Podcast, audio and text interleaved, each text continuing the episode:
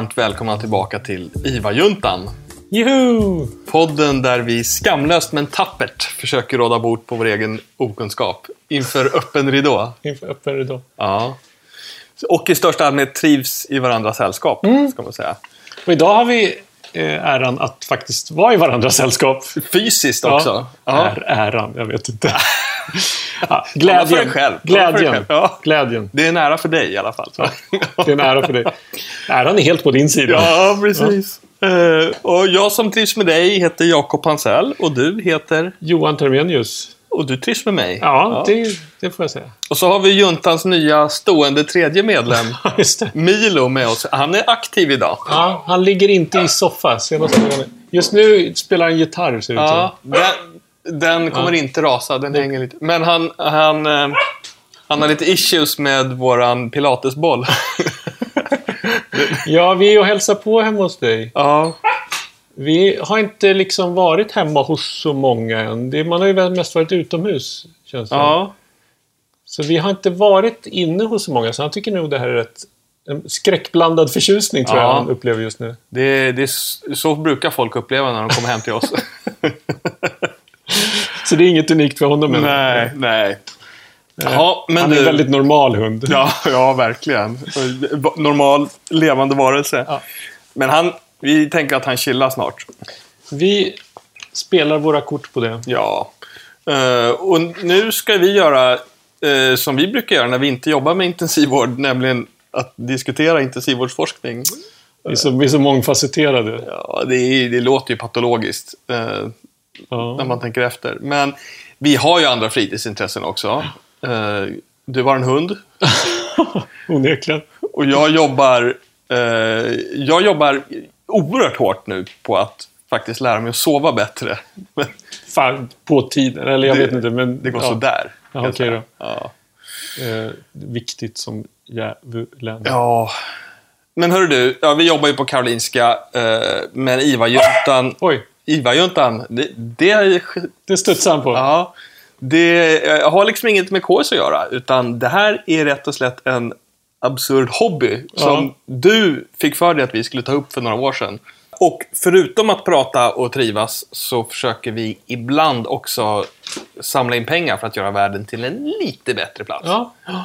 Eh, Och då har vi ju dels vår stående insamling till Life Support Foundation som jobbar med utbildning i akut intensivvård i resurssvaga områden i världen och gör fantastiska saker med väldigt små medel.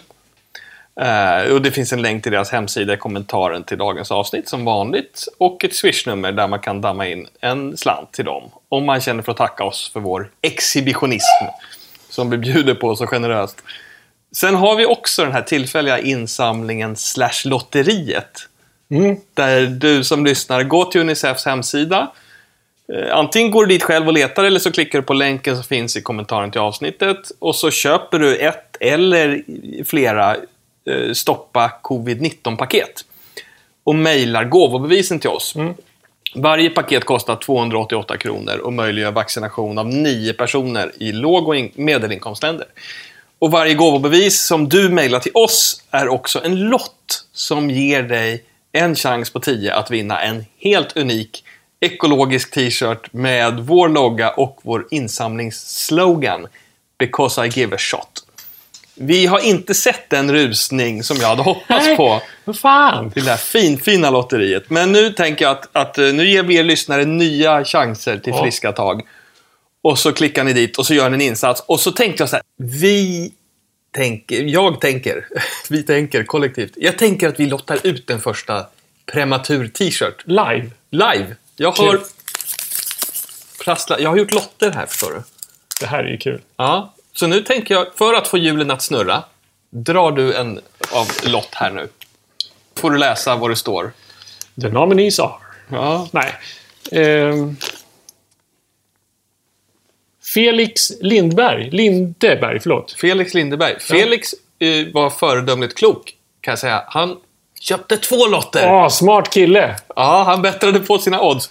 Felix, eh, grattis och tack för din insats. Eh, Mm. Ni kommer- andra också, tack för er insats. Absolut. Eh, Jag mejlar dig, eh, Felix var det va? Mm. Jag mejlar dig och eh, kommer att fråga om eh, storlek på t-shirt och leveransadress så kommer den här automagiskt att dyka upp Det är fantastiskt. eh, hem till dig. Eh, tack för att ni är med och eh, gör tillvaron lite tryggare för medmänniskor som annars inte hade kunnat få sitt covid-19-vaccin. Och då återstår bara för mig att säga att IVA-juntans soundtrack är Blind Love Dub med artisten Jerrys.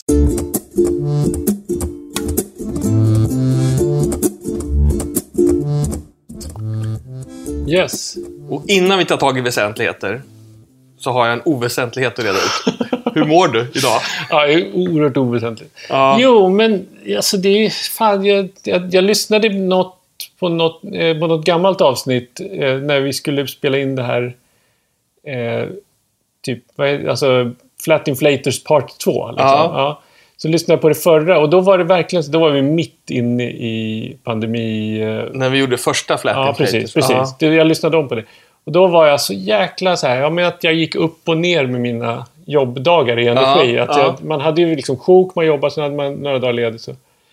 Och jag är typ kvar i det, liksom när jag tänker efter. Jag trodde du skulle säga att du hade parkerat på en låg nivå. nej, nej, men jag kan liksom... Eh, jag jag eh, är kvar i det. Att jag går ganska mycket ner i energi när jag jobbar faktiskt. Ja. Eh, och sen så när jag, när jag är ledig så bara, men just det, fan vad mysigt det är att gå i Och leva. skogen och, och klättra i berg och, Ja. och bara hänga med på fotbollsträningar och leva life. Ja. Eh, så, så det gäller typ fortfarande. Alltså att det, fritiden är en sån otrolig eh, energiboost. ja. Jag tror att vi alla har, även, även vi som inte har liksom gått in fullständigt i väggen som många kollegor har Mm. gjort. Men jag tror att vi alla, alla jag pratar med känner liksom eftersläpningar. Ja, jag har definitivt en skuld så att säga. En, eh, en, det hänger i ett sorts R. Eller Man har säga. kört Ja. plattan i mattan under väldigt lång tid Mm. och liksom eh, motorn är sliten. Eller vad man nu ska Mm. använda för konstig liknelse. Ja, men att det, det, det har en skuld liksom. Ja. En, en, eh, en trötthetsskuld. Ja. Som inte riktigt vill ge sig trots att man är en lång semester. Och, och, och, eh, och så vidare. Så det vill inte riktigt ge med sig. Nej. Men eh, det är väl bara att... Så länge man inte riktigt duckar ihop så är det väl bara att fortsätta tänka. Att, men ändå vara varsam. Ja, och, och- göra som du gör. Alltså att eh, vara noga med hur man sover. Eh, och så vidare. Ja, jag sa inte att jag var no- Jag sa att jag försöker lära mig att bli det. Det är ändå någon sorts first step is recognition. är det ja, inte det? ja, eller hur? Ja, ja det här ska... De senaste tre dygnen har jag ju sovit ganska för lite. Ganska för lite. Ganska för lite. Ja, jag har jobbat eh, tre nätter i rad här nu och gick av i morse. Körde prehospitalt i natt tillsammans med juntan bekante Henrik Jörnvall. Ja, det måste vara trevligt. Ja, so there is that, som Walter White säger i Breaking Bad. Älskar det citatet. Ja, det, är väl ungefär det som det är. Ja. Ja, uh, apropå det. Vår gemensamma vän och kollega Johan Tilaus, Ja. när vi namedroppar, han påstår att han kan lyssna på juntan och avgöra om jag har jobbat natt när vi spelat in det. Jaha. Nu, nu, nu blir det inte en blindad studie för honom eftersom du har outat att du... Ja, precis. Men han brukar lyssna och så, så säger han, jag hör på ett par minuter om du har jobbat natt. Och sen oftast säger du det i en bisats senare. Att, Aha! eh, ja, Ja, det, det är kul. Alltså, Piff och Puff på Siva har blivit eh, Knatte, Fnatte och Tjatte på Siva. Alltså, Ja. att han har liksom gått in som en tredje musketör i den här halvtramsiga trion. ja, Det är jäkla mysigt. Ja, det är om det kanske. Ja. Ja, jag pratade med dig en gång om att jag alltid känner mig lite speedad och gränslös efter nattpass. Då svarade du ordagrant Nej, jag tycker att du är som vanligt. jag vet inte hur jag ska tolka det. Nej, men du, du håller en jämn och hög nivå. Alltså, jag tycker att jag, jag får ju mina bästa idéer när jag har jobbat natt och inte gått och lagt mig. Ja, Men, men här- problemet är att jag får ju också mina sämsta idéer då. Och jag får väldigt många idéer då. kanske ska vänta med att förverkliga dem ja. eh, tills, Du har sovit på saker. Ofta det är ju det klokt. Det är ju som att inte fatta några major life decisions när man är full. words of wisdom.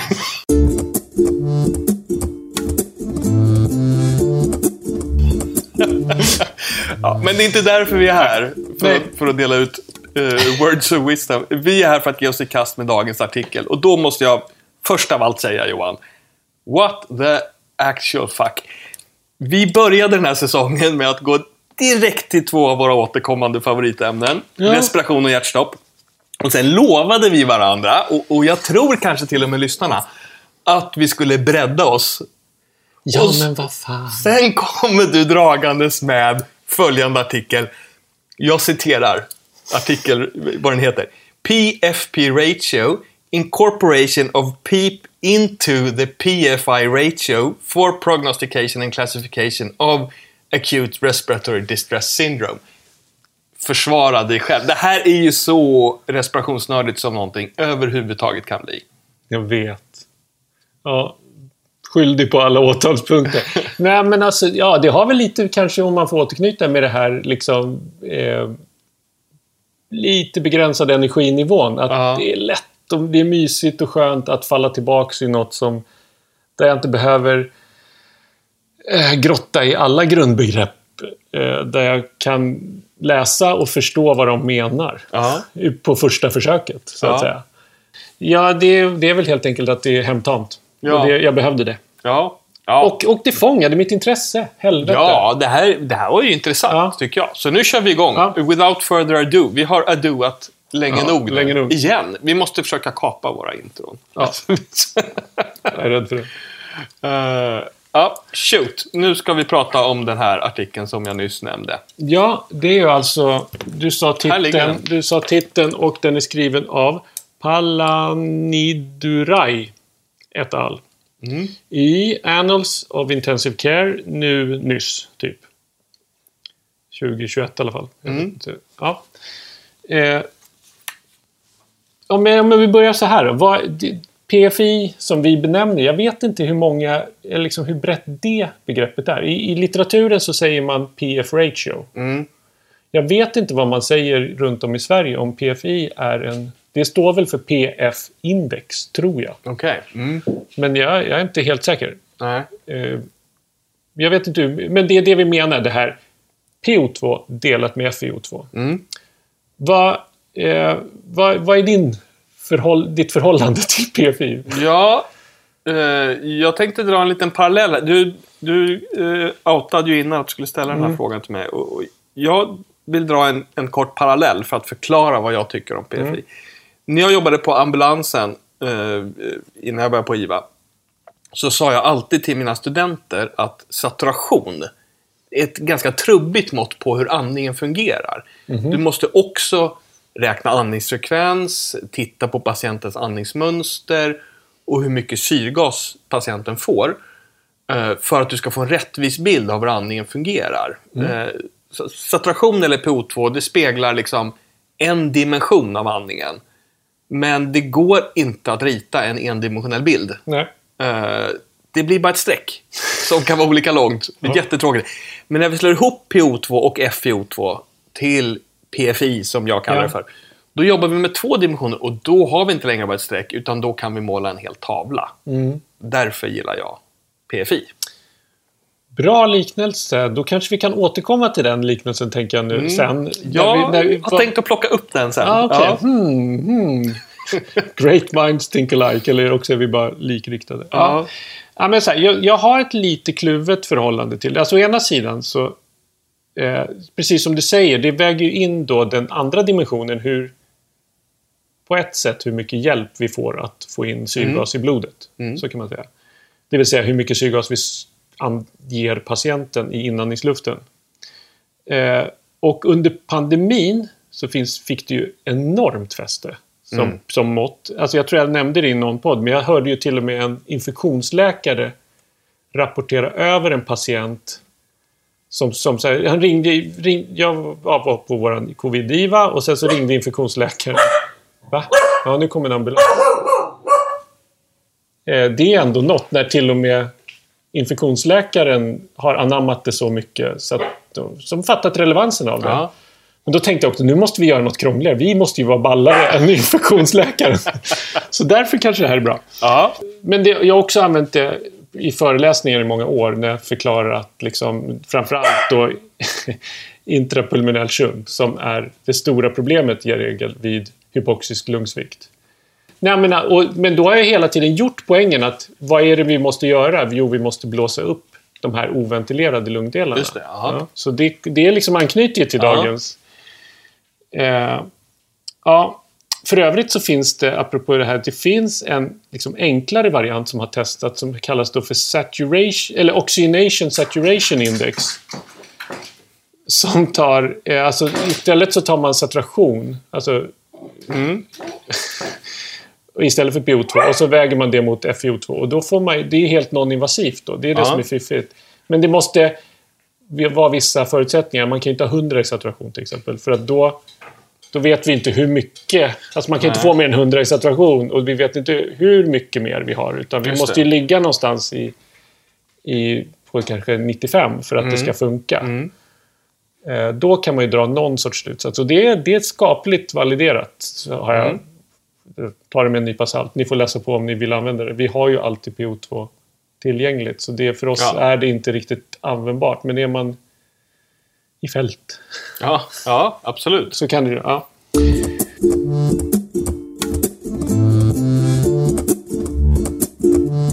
Men det som har skavt lite med PFI, det är att det är liksom...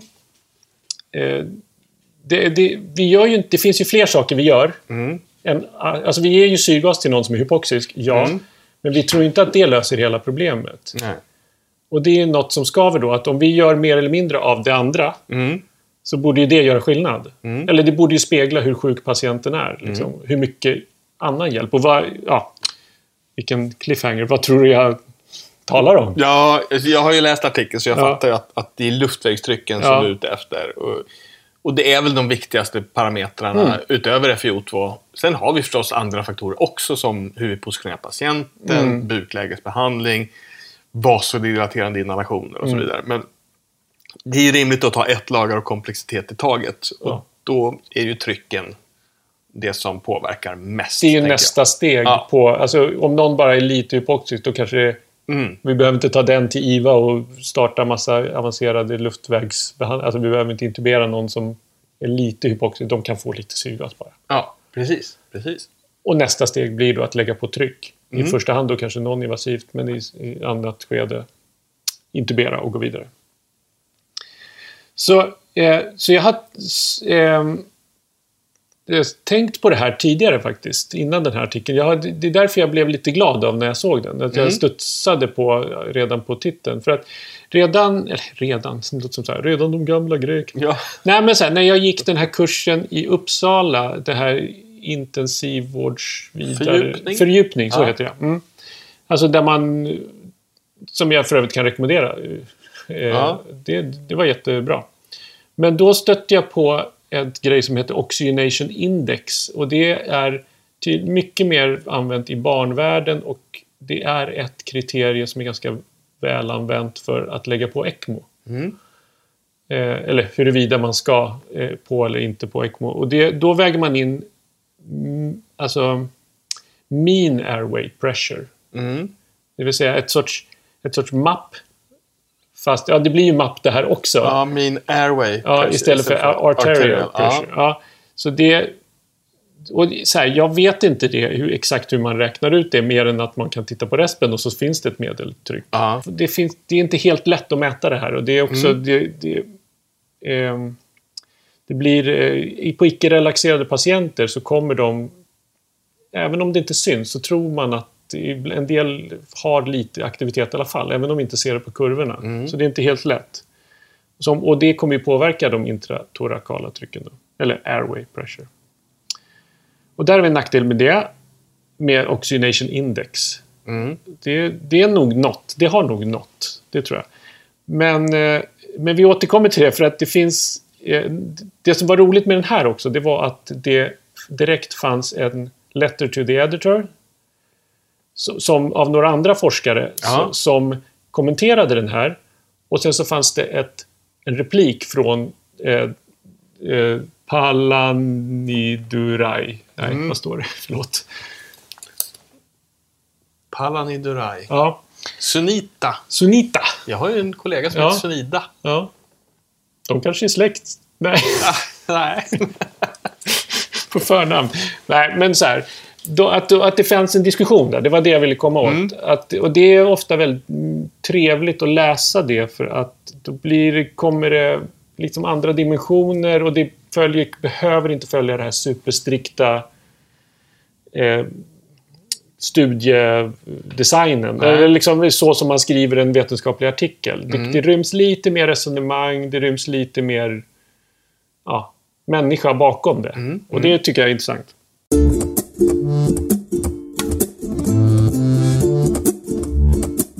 Men, men det som är fördel med PFI i alla fall då, alltså det vanliga, P, det kommer vi nog säga PF Ja, i fortsättningen. right. För att det är Ja. så de beskriver det. Och Ja. det, blir- det, är, det är så otroligt spritt och gängse. Mm. Framför allt eh, Berlinkriterierna för ARDS som Mm. kom då 2012. Eh, så så det, det är ganska... Det är inte heller helt fiffigt att ändra på någonting som är så vedertaget och som alla har, eller börjar få i alla fall, en väldigt eh, god relation till. Mm. Men om det, om det är dåligt, då är det väl lika bra att ändra på det. Det- Jag vet inte. Ja. Men om... Eh, ja, eller behöver vi repetera ARDS-kriterierna? De, kanske, de är inte så relevanta här. Nej, Det är ju hypoxi, Ja, nytillkomna bilaterala Ja. lunginfiltrat på röntgen som inte är orsakade av ett kardiellt lungödem. ja, Och sen så delar man in det här i grader då, mild, måttlig och svår. ja. Utifrån vad man har för PF. Ja, vill jag säga PFI, för det, Ja. men PF. Ja. PF-ratio, ja. Eh, det är de grejerna. Så det, så det är väldigt använt och speciellt då vetenskapligt när man ska, så att man kan jämföra äpplen med äpplen så att Mm, säga. mm. Att, eh, men då, ja, hela grejen med det här är ju att de kanske inte är, det kanske inte säger hela sanningen då, så det kanske är bättre att göra den på det här sättet. Mm. Eh, eh, men, och, och hela det här liksom, eh, ARDS-kriterierna, de har fått en del stryk under covid-tiden, Mm. pandemin. För det är inte alla som är lika övertygade om att det är så himla objektivt sätt att bedöma eller att klassificera hur, hur, vilken Mm. grad av sjukdomen är. Och det var som sagt, det var därför jag fastnade på den här artikeln ganska... Ja, det var, jag, jag såg titeln. Och då tyckte jag det verkade eh, intressant. Mm. Eh, och så, men då, då kom vi till det här, det som de, Sunita et al. Ja. De, eh, de gör en ganska cool grej. De testar om det faktiskt inte är lite bättre om man också väger in en, en faktor till i den här ekvationen. Ja, vi kanske redan har sagt det, men det är pipet. Ja. ja. För den, eh, den, det skulle ju då spegla hur mycket av det andra vi gör. Mm. Så här, visserligen ingår pip över 5 i Berlinkriterierna. Just det. Så det, så det man måste... Eh, man måste få komma ihåg det, att de, de ändå öppnade för det. När de gick, gick över från de gamla kriterierna, jag vet inte vad de kallas liksom. De, men då, då vägde de in att man måste ha pip med fem, äh, pip fem eller mer och uppvä- uppvisa de här bilden som du, som du eh, nämnde nyss. Men det är ju en skillnad på att ha pip 5 och pip 15. Ja, det... Dö. Ja. Det måste ju vara så. Ja. Ja. Eh, eh, de till och med läm- nämner i artikeln en, att det finns någon sorts föreslagen standardinställning. Att man skulle lägga patienterna på 10 pip och 50 syrgas. Mm. Och sen ta en gas. Ja, och ganska länge tyckte jag det Ja, stod Ja, men- att de skulle ligga för att stabilisera, liksom, ja precis. uppnå Att- slags steady state Ja. där. Och det Och- känns ju... det, det är inte helt... Det låter mera som en så här vetenskaplig utopi än en faktiskt praktiskt genomförbar. Jag skulle inte vilja gö- göra det. Om, om man Parkera någon där statiskt för att se hur sjuka de är. Nej. Nej. Men det är ändå... Men, nej, det håller jag med om. Men... Eh, I teorin är det väldigt attraktivt. Mm. Liksom, om, man, om det skulle vara ett gäng eh, robotar. Eller Ja. liksom själlösa köttklumpar som, Ja. som låg där. Då skulle det väl vara attraktivt. Men också så, så är det ju... Men det som man också kan ta med sig är att ja, de, de säger ändå att 10 pip är nog jävligt rimligt. Mm. Om man är i den här situationen. Mm. Så, men det här är alltså inte en liksom randomiserad interventionsstudie där man testar eh, liksom placebo mot ett verkningsfullt preparat eller något sånt. Utan det är, det är en re- registerstudie. Eller man ska säga. Alltså det, De har tittat på sju gamla eh, RDS-studier. Eh, som, som, och så ska de testa om PF, eller det, deras nya då, PFP, det vill säga eh, PO2 delat med FiO2 och så fortfarande under eh, bråkstrecket gånger pip. Mm. Och så har de, lägger de till en correction factor på 10 på täljaren. Mm, exakt. Alltså det ovanför bråkstrecket. Ja. Ja. Eh, och så kollar de det om det är bättre på att eh, se sjukhusdöd, eller prediktera sjukhusdöd. På de här stora studierna. Och nu har jag tappat bort hur många patienter det blev totalt, men det var 3000 någonting tror jag. Uh, 3442 kan jag upplysa Komma noll. ja. eh, de här studierna är gjorda eh, med um, såna här PIP FiO2-tabeller. Ja. Vill du förklara vad det är? Eh, ja, men som jag har fattat det så är det ju så att uh, beroende på vad man har för FiO2 så man ställer in sitt pip efter vad man behöver för Ja, precis. FiO2. Att så här, ligger du på den här nivån då ska du ha åtminstone det här pipet. Blir patienten sämre ska du höja pip upp till den här nivån Mm. och sen höjer du FiO2. Ja, de de höjs det- växelvis. Ja, Man kan inte höja det bara den ena. Nej. Eh, de, de, de, är, de går hand i hand, kan man säga. Mm. i, i höjningarna. Och då efter en ganska strikt, eh, speciellt i vetenskapliga sammanhang, så måste man ju då göra exakt lika på alla för att se om det är en bra idé.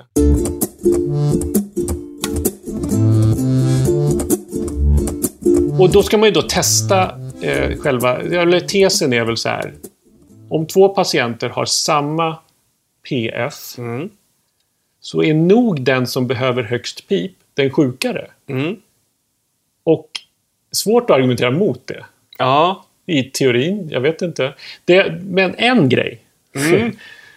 Apropå att vi spelade in det här Flat Inflators. ja. Eh, ser du något, något problem med det? Ja, vid en första anblick så tänker man ju att ja, det är klart att det är så här. Men sen så, precis som du säger, flat inflators som jag försöker få, få begreppet att fastna. De här patienterna som vi har pratat om förut, som vi har sett en hel del under pandemin. Som, Ja. De går lättare att ventilera när de ligger platt eller till och med tippad huvudände. Mm. Och de patienterna som är så, de svarar ju i princip alltid likadant på en sänkning av PIP. Mm. Att vi får bättre compliance. Det var det jag men- De kanske var Flat Deflators. Ja, just det. Precis. Ja, ja, att man... Ja, exakt. Eller så här, jag har också lite. myntat det här stela lungor för högt upp på compliance-kurvan patienter. Ja, det flyger inte alls. Du hör ju själv. Flat inflators är ju mycket mer catchy. Eller en som inte tolererar högt pip och därmed mår bäst av lågt pip. Ja, det är inte heller catchy. ja, men alltså så här, eh, bilden är ju mer komplex än att man kan säga bara att högre pip är lika med sjukare patient. Det finns de som är så sjuka eller sjuka på ett sånt sätt att Mm. de inte tål ett högt pip. Precis, och det är inte nödvändigt att de är mindre sjuka än en som svarar kanon på ett ganska högt pip. Nej, absolut. Det kan ju vara... De är snarare troligtvis sämre sjuka i min gut feeling. Ja, och förutom de här patienterna som, som vi har pratat om då, flat inflators, så, så tänker jag på en patient med en jättesvår högerkammarsvikt. Mm. Där kan det vara väldigt vanskligt med höga respiratortryck. Mm. Sen har vi också de här förvisso väldigt udda fåglarna, men de som har lungskador som står och pyser ut i pleura och mediastinum. Mm. Eh, som kan ha jättepissiga lungor också. Just det. Som, men som vi ändå inte kan ventilera med, med höga tryck. Nej, just det. Ja. det För att komplicera bilden lite. precis. Eh, Det man får, man får väl renodla lite att det är inte de då. Nej. Som vi behandlar här. Och tittar man och på ett bulken. stort material så, så blir nog genomsnittet så att har du högre pip så... Om du behöver högre pip så är Mm. Det är udda fåglar. Ja, precis. Ja, inget får vara enkelt, men eh, precis, de kanske inte är den stora massan. liksom. Nej. Ja, de väljer att lägga in till den här correction factor i täljaren Mm.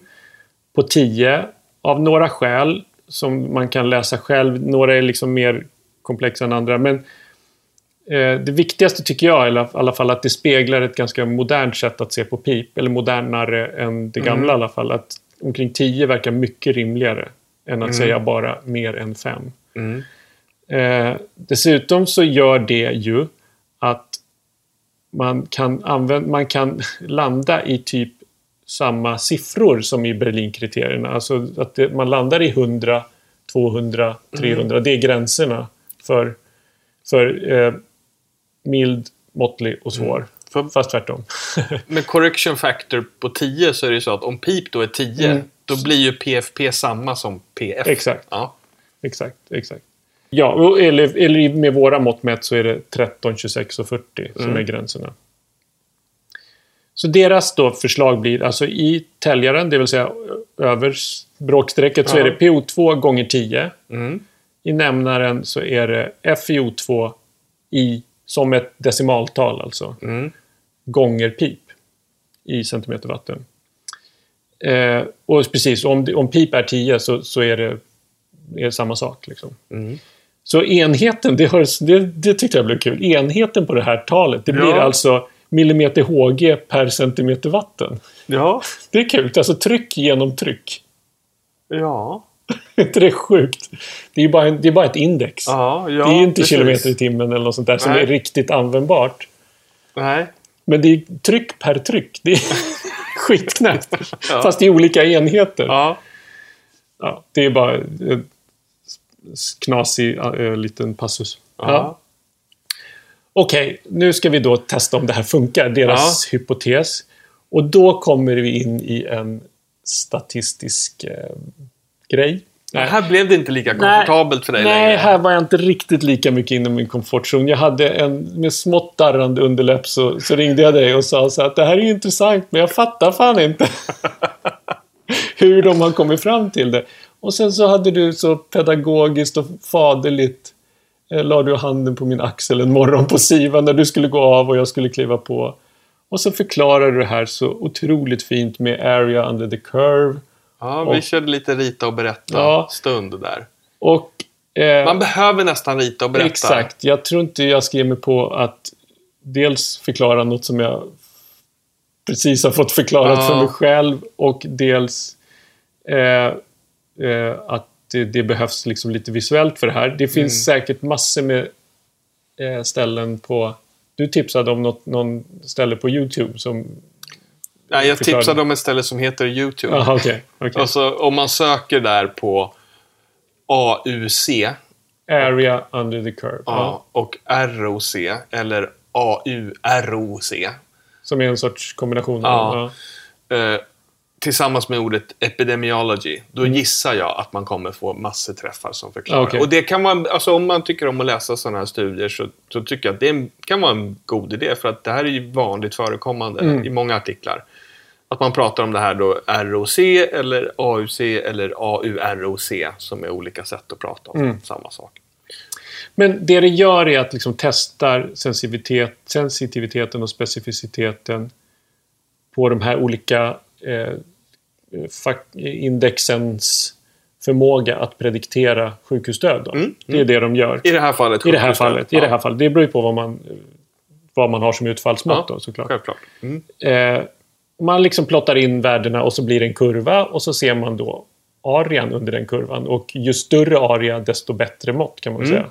Precis. Om det är 100% så är det perfekt. Och Mm. är, det, är det 50% så är det... Det brukar räknas som en fraktion, så Ja. mellan 0 och 1. Ja. Eh, Ja, jag, eh, jag tror inte vi går djupare i det. Nej. Med en så här. Eh, men det de i alla fall såg, nu går vi till resultatet. Det var, Ja. det var metoden. ja, precis. Ja, herregud. Ja.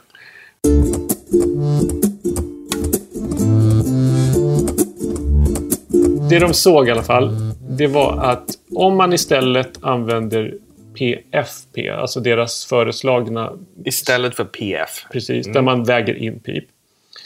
Då är alltså, de konstaterar att PFP är en bättre prediktor för sjukhusdöd. Och det blir ännu bättre ju högre pipet är. Ju, ju, ju, med stigande pip så blir det faktiskt ännu mer pricksäkert. Mm. Men med alla pipnivåer så är det snäppet bättre. Och, och, men skillnaden blir större ju, ju högre pipet är. Och mer än hälften av patienterna blir faktiskt omklassificerade till en annan eh, vad heter det? klass, alltså mild, måttlig, svår RDS. En del blir... Ja, olika Sämre, håll. En del en blir... del Ja, bättre, precis. Och alltså... De blir ju inte sämre och bättre, Nej, men men då- då- klassificeringen ändras. Ja. Viktigt, viktigt. Ja. Eh, jo, men alltså, ja, siffror. Men 12,5 procent av de moderata, så att säga, och 15 procent av de milda klassificeras upp till en nästa snäpp i svårighetsgrad. Liksom. Och 14 procent av de svåra och hela då 33 av de moderata klassificeras faktiskt som mildare. Mm. Eh, hoppar ett snett snäpp mildare. Så då, det är de fyra konstaterandena. Då. Mm. Det, en, det första då, att, att det är bättre på att prognostisera. Det innebär att, eh, att det är troligare att om man fångar de här riktigt... Eller det är troligare att man fångar de riktigt sjuka om man istället går på PFP. Mm. Och jag kan verkligen känna igen mig i det här att ibland så säger kriterierna att patienterna, speciellt om de är typ moderat ARDS, Mm. det är inte det. Alla runt sängen är överens om att det här är inte... Patienten är inte så dålig som, som, som det antyder att han är moderat. Det är liksom... Vi är kliniskt så är vi överens om att vi, det här är inte det. Mm. Så, men om man väger in då pip, att de, då skulle de ha hoppat...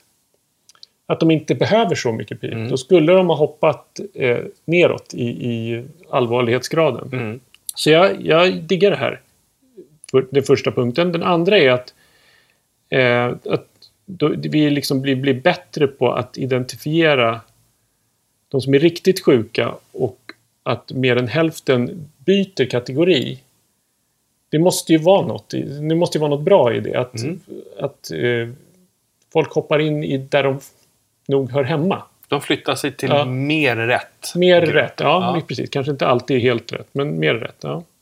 Det tredje då, att, eh, att några blir klassificerad som svårare. Mm.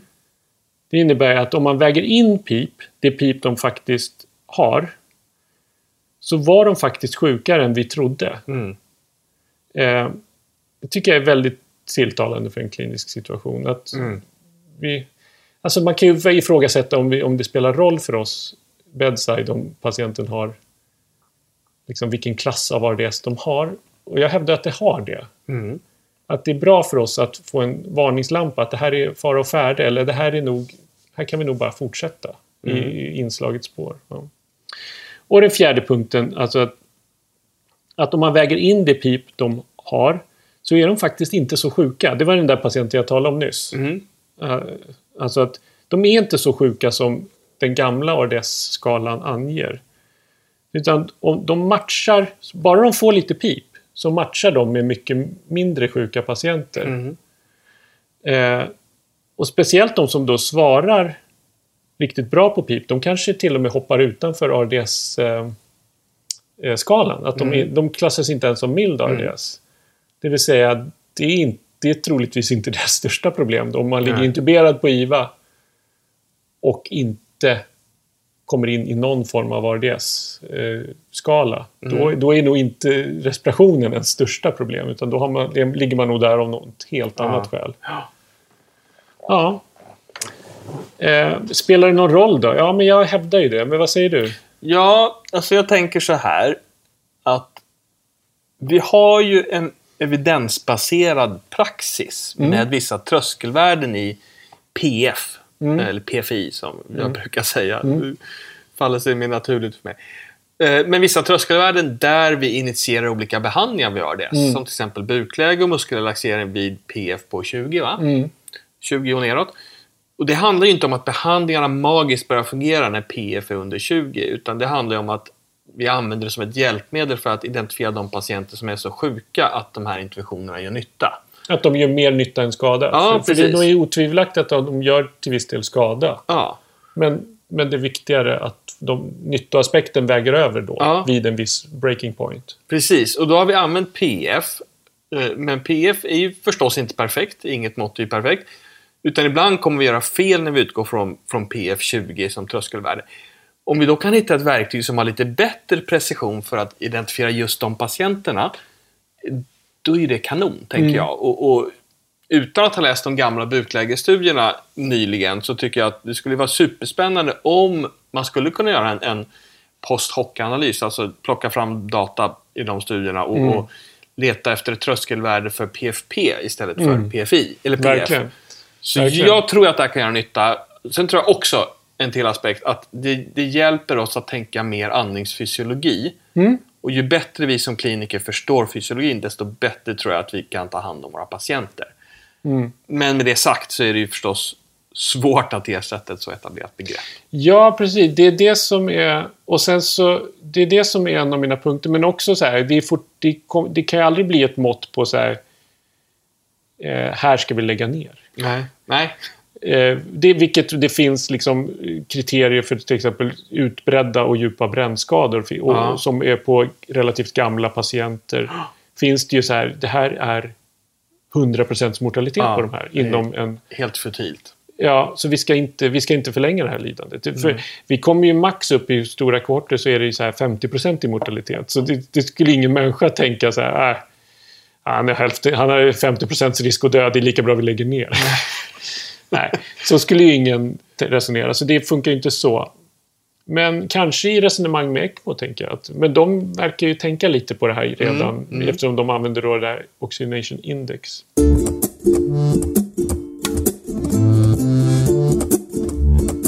Men, men lite som du är inne på här, att det, man måste nästan gå tillbaks till Proseva-studien som är den här buklägesstudien. För att inte blanda ihop äpplen och mandoliner, skrev jag här i Ja. mitt. Det var kul! De är ju lätta att blanda ihop. Eh, nej, men så här, för att eftersom vi kommer landa i snarlika siffror ja. och de leker med tanken på att vi ska använda exakt samma gränser. Det är inte säkert. Det, men det blir väldigt... Det är lätt att tänka fel då. Att, att tro att siffran, eftersom det kommer vara, röra sig i samma trakt, Ja. att den då funkar, att samma cut-off-värden gäller. Mm. Man skulle ju behöva gå till botten. Alltså typ som du föreslår, att eh, titta på PFP istället Mm. i exempelvis Proseva-studien som har fått sån enorm impact på Mm. hur vi ska i, i, i vilket skede vi ska lägga i bukläge. Ja. För att hitta en bra cut-off. Där de då etablerade cut-offen eh, 150 med millimeter HG och eh, eh, 20 för oss då. Mm. Det, det är verkligen liksom, det är en, det är en typ, en riktigt farlig fallgrop tycker jag. Att, Mm. att, att siffrorna är så lik, kommer röra sig i samma trakt. Och man måste verkligen förstå att nu, nu har vi ändrat på en av grundförutsättningarna för hur vi räknar fram den här siffran.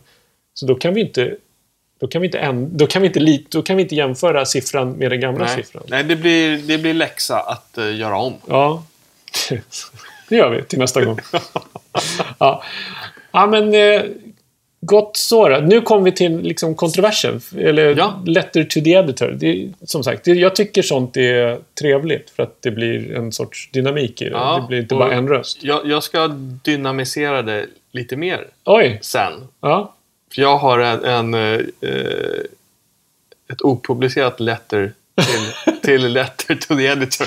Okej. Som jag har vad- skrivit här. vad Så- spännande. Ja, ja, vi, berätta nu så, Men så här, så ska nå- jag säga vad jag tycker. Ja, några andra då med El Khatib i spetsen. Mm. Jag länkar till de här alla studier.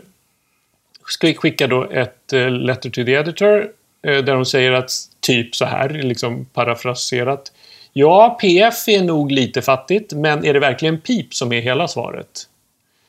De vill förlänga resonemanget till så här, eller från, om resonemanget tidigare var så, om två patienter som har samma PF då är nog den som har högst pip den sjukare. Det var Mm. liksom det, deras eh, resonemang. De vill förlänga det till så här, okej, om två patienter har samma PF och samma pip, då är nog den som har högst medel, medel airway pressure, fortsättningsvis kallat MAP då, vi kommer Mm. inte prata mer om, om blodtrycksmappet. Äh. Då är det nog den som har högst MAP som är den sjukare av de två. Ja. Svårt att argumentera emot, eller hur? Ja. Eh, och argumentet är bra för att så här, pip, ja, det är pip. Mm. Det speglar bara vilket pip vi ställer. Medan medel airway pressure, det speglar faktiskt då pip. Det speglar IE-förhållandet. Det speglar drivtrycket som vi ställer in eller, ja, eller compliance beroende på vilken mode man använder. Mm. Eh, så det, och det, är ju allt det som är viktigt i hur vi ser att någon är sjuk i lungorna. Mm. Mm. Eh, i, och det får man då i ett enda värde. Det är ju ganska tilltalande får man säga. Mm. Eh, så de föreslår sin... det är en sorts omräkning av Oxygenation Index. Jag vet inte varför de har valt att kalla det då för Oxygenation Factor. Mm. OF. Alltså, då är det PO2 delat med FiO2 gånger medel airway pressure. Alltså, eh, FiO2 och MAP är då täljare. Nej, nämnare. Nämnare. Förlåt, nämnare. Förlåt. Högstadiematten, du vet. Ja. Eh, alltså under bråkstrecket. Ja. Eh, jag hajar inte varför de vill räkna om det så att det ska vara så. Men det vill de av någon anledning. De har gjort en formel i Ja, alla fall precis. som inkluderar... Och de menar att de, de har också visat att den är bättre än PF Mm. i en studie. Mm. Som jag inte har lusläst, jag tittade på resultatet. Ja. Får, jag bråka lite med den här tanken? kom igen, kom Ja. igen. Eh, jag tycker att det här haltar lite. Mm. För att det här öppnar upp för att vi blir lurade när vi byter respirator-mode. Jag har ju sett, Berätta nu. Mm. Ja, nu får du hänga med. Jag har sett ett antal covid-patienter som vi hållit på att tappa när vi har relaxerat dem och tagit över dem på kontrollerad ventilation. Mm. Eh, så har det visat sig att de har varit så beroende av sin egen drive för att kunna syresätta sig. Så vi hamnar på ashöga tryck i respen och lyckas ändå inte matcha det gasutbyte som de åstadkom när de låg i tryckunderstöd. In, När in, vi- Inlägg. Troligtvis hade de samma driv, transpulmonella tryck. Exakt, det är dit jag är på väg. Ja. Eh, för när vi sen då backar från det där och släpper över dem på tryckunderstöd igen får vi en bättre syresättning och betydligt lägre tryck i respiratorkretsen. Vilket ju är det vi mäter i respen. Bra. Men eftersom patienten har en sån sablad drive så kanske deras transpulmonella tryck är ännu högre nu. Mm. Eh, för de genererar själva ett sånt enormt undertryck i pleura. Mm. Det här tycker jag att man missar om man skapar en modell som bygger på medelluftvägstryck. Mm. För då ser det ut som att patientens lungor blev mycket friskare när man bytte från tryckkontroll till tryckunderstöd. Om man har en sån här patient framför Mm. För att sig. vi mäter ju inte det, det tryck som är så inte... svårt att mäta. Vi har, vi har testat på några nu, att mäta så här esofagustryck. Eh, vilket jag höll på att börja grina. Jag och Johan Pettersson och Jessica Collin stod där vid resten och fick något liksom, bort i ögat. Det var faktiskt en fin stund. Nej, men vi fick några sådana katetrar. Ja. Skitsamma. Det är ju så himla svårt att mäta tillförlitligt. Så, men det är, det är någon sorts gyllene, eller vad heter det? Hel, heliga graalen, vad säger man? Den, Ja, en helig Ja, graal. helig graalen. Alltså något som vi söker efter och liksom faktiskt nosa på nu, Ja. att kunna. Och här undrar jag då om ändå inte PIP är en bättre indikator. Mm. indikator. För det är ju oftast oförändrat när vi växlar respiratormode. Mm, Medans, medans drivtrycket i respiratorkretsen kan ju skilja jättemycket när vi skiftar mellan tryckkontroll och tryckunderstöd Mm. Det, på de här just det. Vad säger du om det? Jag, säger, jag, tycker, jag älskar att du tänker så. Och jag, jag tänkte inte hela vägen dit och det, jag är jätteglad att du säger det. Nu blev du nästan lite stolt. Ja, jag blev lite, Du har lite, drillat lite mig. impad faktiskt. Eh, Så här, ja. Det var jättefint. jag blev det, nästan imponerad av mig själv Ja, och att Ja. inte de har tänkt på det kan jag tycka är lite... Ja. Spontant kan jag tycka att det var lite fattigt av dem. Det är det jag menar. Här, jag säger ju det. Här ligger ett letter to the editor igen. Fan, det vore ju häftigt ju. Ja, Ja. det, där, det ska får du och Johan och Jessica skriva något på. Ja, det känns ju som... Hej, jag är en Pelle Jöns från Sverige. Jag har tänkt på en sak. Jag pratar med en annan Pelle Jöns från Sverige.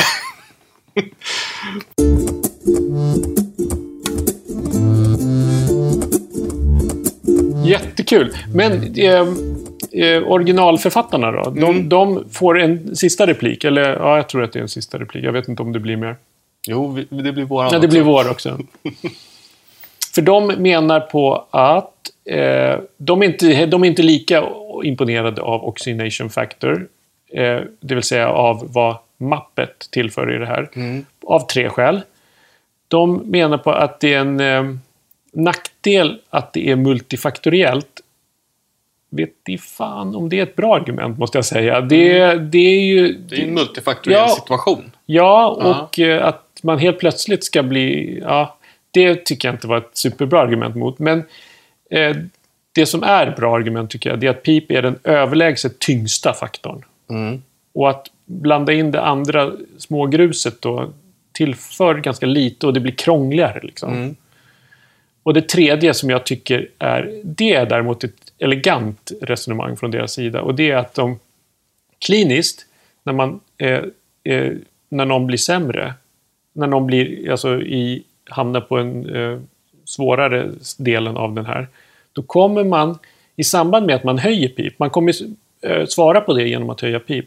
Och i samband med det så kommer vi bli mycket mer lungprotektiva. Mm. Vilket är att vi sänker tidalvolymerna och eh, vi sänker drivtrycken. Eller, och vi kommer då kanske också acceptera en viss hyper, hyperkapni Mm. permissivt. Mm. Det vill säga, man ventilerar mindre med flit. Mm.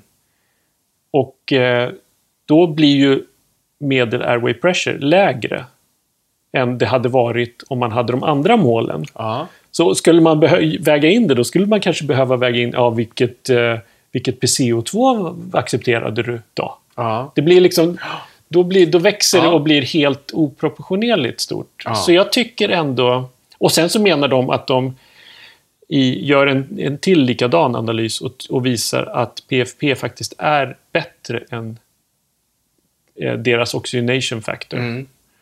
I, I en likadan analys som är i grundartikeln. Ja, och då, smart. Och då är det lätt att göra. De ju case, case closed liksom. Ja.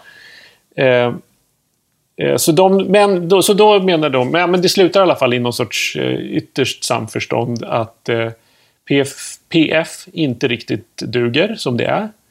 Utan behöver utvecklas. Och, och kanske är det då att man får liksom bäst eh, bang for the buck, eller man ska säga. Att bara stoppa in pip, för det är liksom enklast, det är lättast. Det är, Mm. man, men man får ut mycket av det.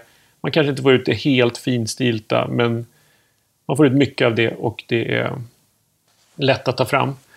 Så jag tycker det här är väldigt attraktivt och jag kommer börja snabbräkna på det här Ja. i kliniska situationer. Och, eh, eller det gör man ju redan lite intuitivt. Alltså man ser ett PF och sen så tittar man på pipet också. Ja, Man ja. gör, men, men jag ska börja räkna på det för att se hur det blir. Ja. Eh, och sen så, men också till exempel så här, patienter som ligger och puttrar på avdelning eh, på typ IMA med NIV. Mm. Det gör vi såklart redan intuitivt. Alltså, säg 60% i NIV. Då frågar man nog också vilket pip har de? Mm. Men jag ska börja vara ännu noggrannare med det. Det är inte så att jag bestämmer vem som ska komma till IVA, men herregud, jag är ändå en, en, en i raden, i teamet som, Ja. som, som är med och eh, medverkar till det här. Ja. Medan om det är någon som bara behöver lite eh, O- O2 på mask, då kommer, de vi, då kommer vi säga men han behöver pip Mm. till att börja med och så får vi se sen. Mm. Jag började väl outtalat att tänka så här, precis som du pratade om, fast jag inte hade någon formel när jag gjorde evinnerligt många pass som vårdledare på covid-IVA. Och Mm. Då gick runt där, där man hade liksom 25-28 patienter varje dag. Mm. Eh, och så följde jag utvecklingen. Först gick jag följde utvecklingen i PF på de här, men sen så kände jag att, att eh, det här var lite trubbigt eh, och det gav en för platt bild Mm. av respirationen. Så jag började ju följa då även anteckna på min lilla lista där PCO2 eh, och respiratormode och respiratortryck. Mm. Och tyckte att det sammantaget gav mig en mycket bättre uppfattning om hur patienten mådde. Så för mig blir ju PF versus PFP, det blir ju som du är inne på, här, att gå från en tvådimensionell bild till en tredimensionell bild. Om bara saturation eller PO2 är Mm. endimensionella Ja, strecket. Strecket. ja. och PFI, eller PF som vi ska säga nu, ja. är då en platt bild. Men en bild, Ja. tvådimensionell. Och nu tar vi, tar vi på 3D-brillorna. Kanske. Ja. Jag, Fin alltså, jag- liknelse.